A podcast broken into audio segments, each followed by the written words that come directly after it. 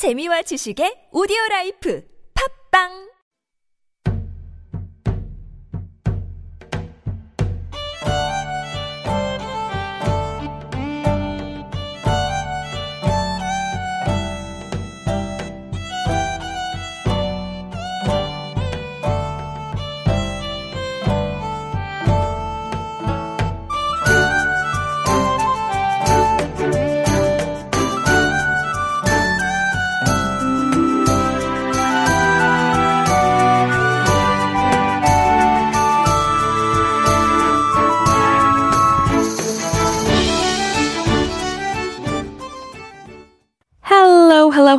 It is Super Radio Antique Alive, where old is gold. I'm your host, Ali, and I'm here to introduce the wonderful and wild traditions of Korea.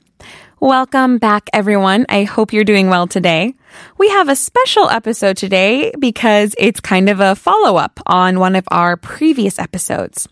At that time, we talked about Mun Bang Sao. Do you remember? It's also known as the Four Treasures. I hope you remember them all. They were the paper, brush, ink stick, and inkstone that are commonly used in Korean calligraphy. Now, these are staples of traditional Korean culture, and they also have many other important objects that are matched with them. For example, there's a water dropper that helps to make the ink wet, and a brush rack, which is used to dry and store the brushes. However, there is another special feature that's worthy of its own episode, and that is called the dojang. If we're going to talk about the dojang, then we also need to introduce something called jigin. Both of these are not only ancient objects of Korea, but they're still used today. So it's really important that we know about them. Let me introduce you to them, and after listening to this episode, let us know what you think.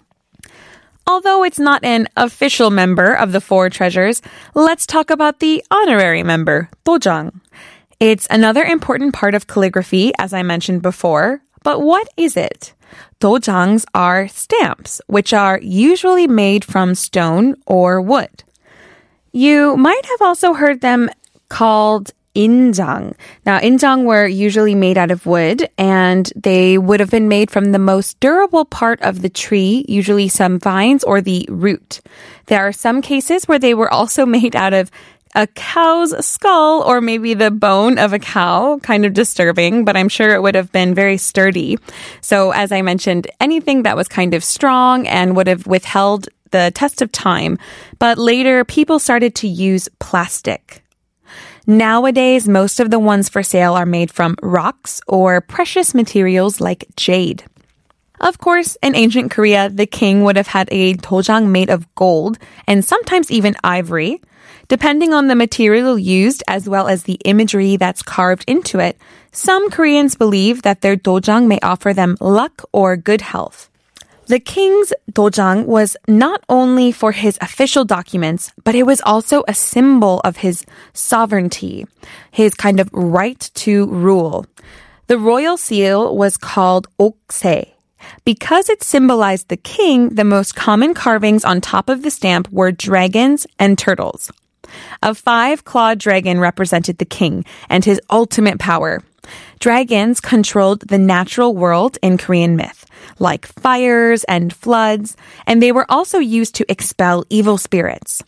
So the king would also wear them on his robes to denote his high status. Other officials and royal family members may have also had dragons on their clothes, but only the five clawed dragon represented the king.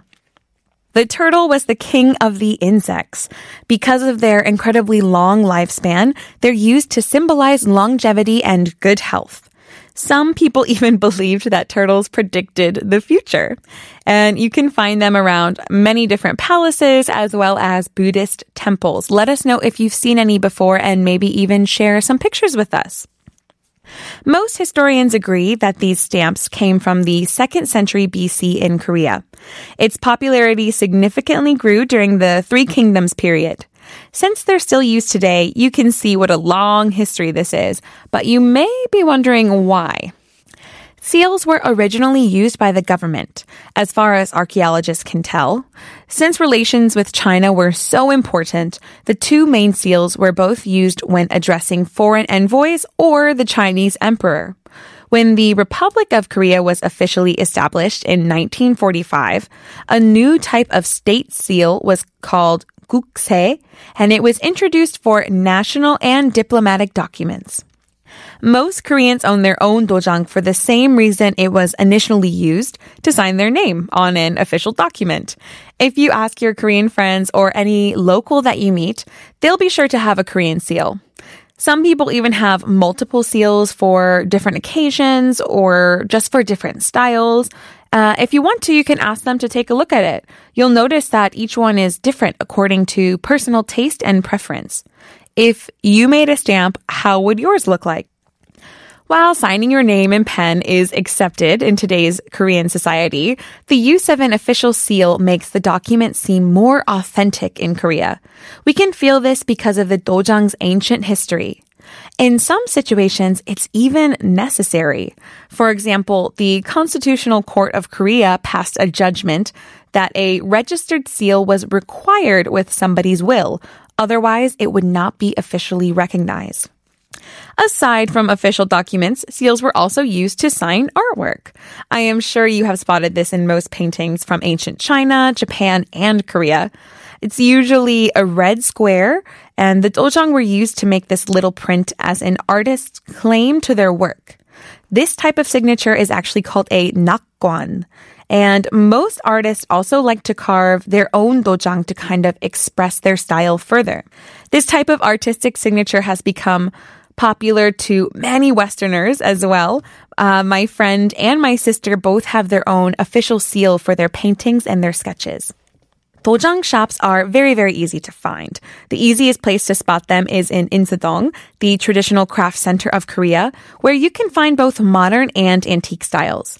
For a modern dojang, you can go to one of the several stores. Just look for the advertisements in the windows.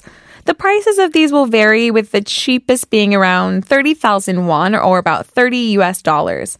The stones here are usually white, brown, or black, and they have a very smooth and sleek design. You can get it carved with any symbol that you want. Normally, pictures will cost you a little bit more than writing something like your name. And you can also buy ones that have pre etched designs, like the sun and moon or Korean mountains and national flowers. The sizes also vary from very, very thin to very thick and short and tall. But whatever style you are looking for, I'm sure they'll have it. So just go ahead and take a look. Now, I'm a scholar, so I like to go for the more traditional look. So for this, you can actually pop into one of the paper shops around Insadong, either on the main street or in the back alleyways. The paper shops, of course, sell hanji, and they also sell brushes and ink which naturally need a dojang. Here you can buy actual antique dojang or you can buy replicas made in the old style.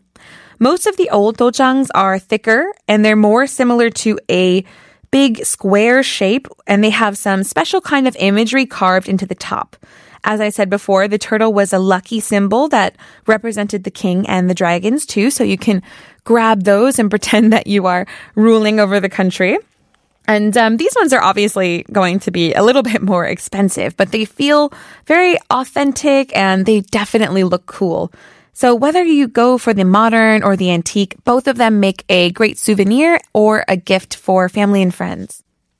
Additionally, you can also spot dojang shops in some of the biggest Seoul subway stations like Euljiro Ipgu, which is near City Hall Station.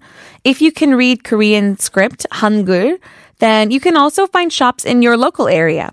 Many of these places will be automated or they'll be carved by a machine, but this is actually the more common place for locals to visit.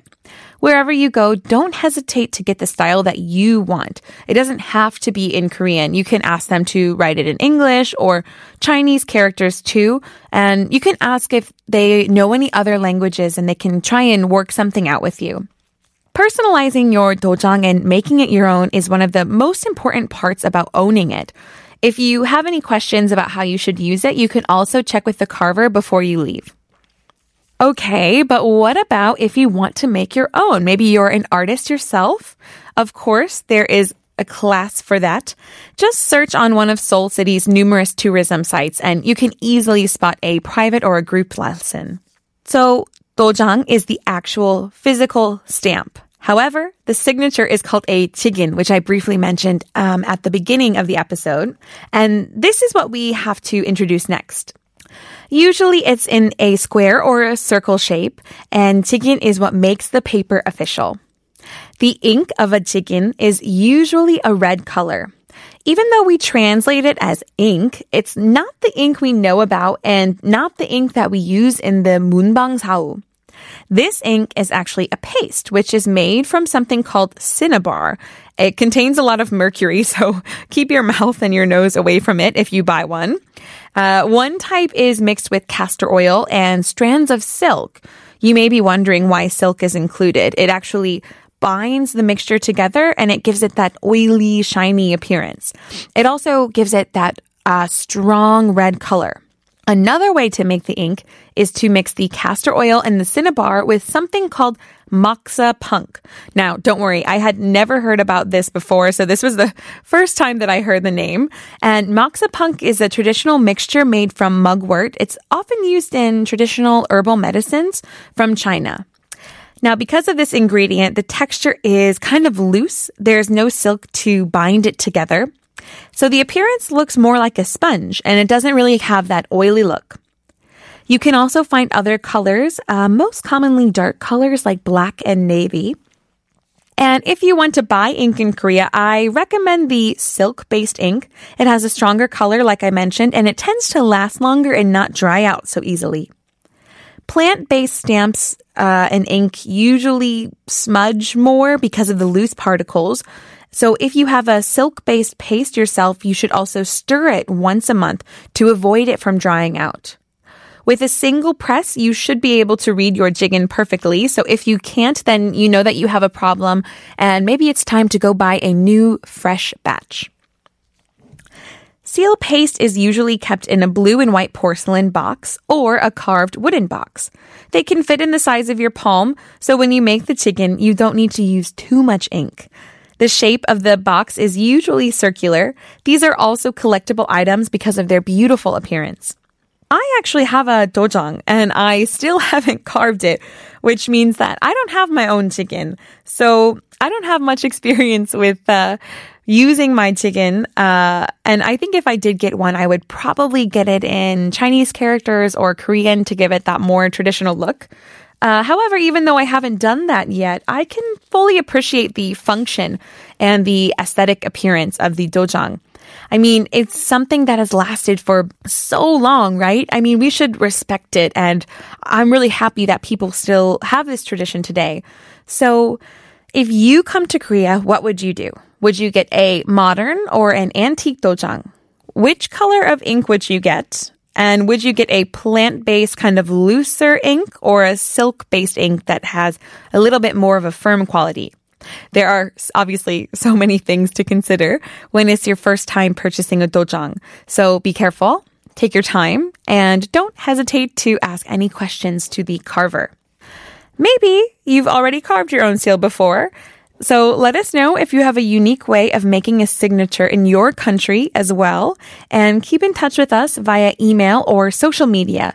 And let us know what you thought of today's episode. Thank you so much for joining me and Antique Alive. If you have any questions or something you want to know about Korean antiques, please send us an email at superradio101.3 at gmail.com. That's superradio101.3 at gmail.com. Also, check out our Instagram at superradio101.3. I'm your host, Ali, and this is Antique Alive from Super Radio 101.3 TBS EFM. We'll see you next time. Let's keep on learning. Bye.